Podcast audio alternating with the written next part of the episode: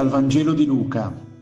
In quel tempo Gesù diceva ai suoi discepoli una parabola sulla necessità di pregare sempre, senza stancarsi mai. In una città viveva un giudice che non temeva Dio, né aveva riguardo per alcuno. In quella città c'era anche una vedova che andava da lui e gli diceva fammi giustizia contro il mio avversario. Per un po' di tempo egli non volle, ma poi disse tra sé, anche se non temo Dio e non ho riguardo per alcuno, dato che questa vedova mi dà tanto fastidio, le farò giustizia, perché non venga continuamente a importunarmi.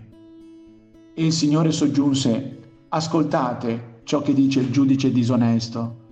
E Dio non farà forse giustizia ai suoi eletti, che gridano giorno e notte verso di Lui? Li farà forse aspettare a lungo?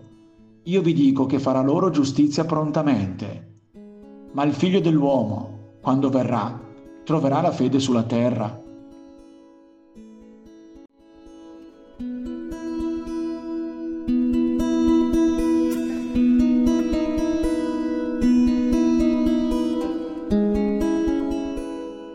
Pregare sempre senza stancarsi mai.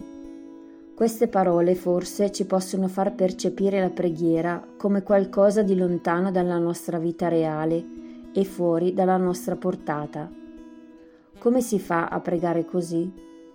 Gesù oggi ci vuole invitare a soffermarci sulla qualità della nostra preghiera perché divenga sempre più relazione profonda con il Padre. È un invito a scavare dentro di noi, a scendere nella nostra interiorità. Con il linguaggio delle parabole Gesù ci chiama a metterci a confronto con questo giudice disonesto e la donna vedova. Da loro possiamo cogliere alcuni aspetti che interpellano il nostro modo di pregare, la ricerca, l'affidarsi, l'esaudimento.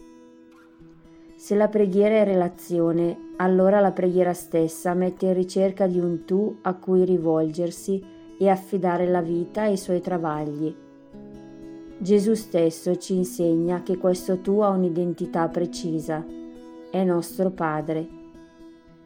Nel salmo della liturgia odierna si ripete più volte il verbo custodire, siamo nelle sue mani.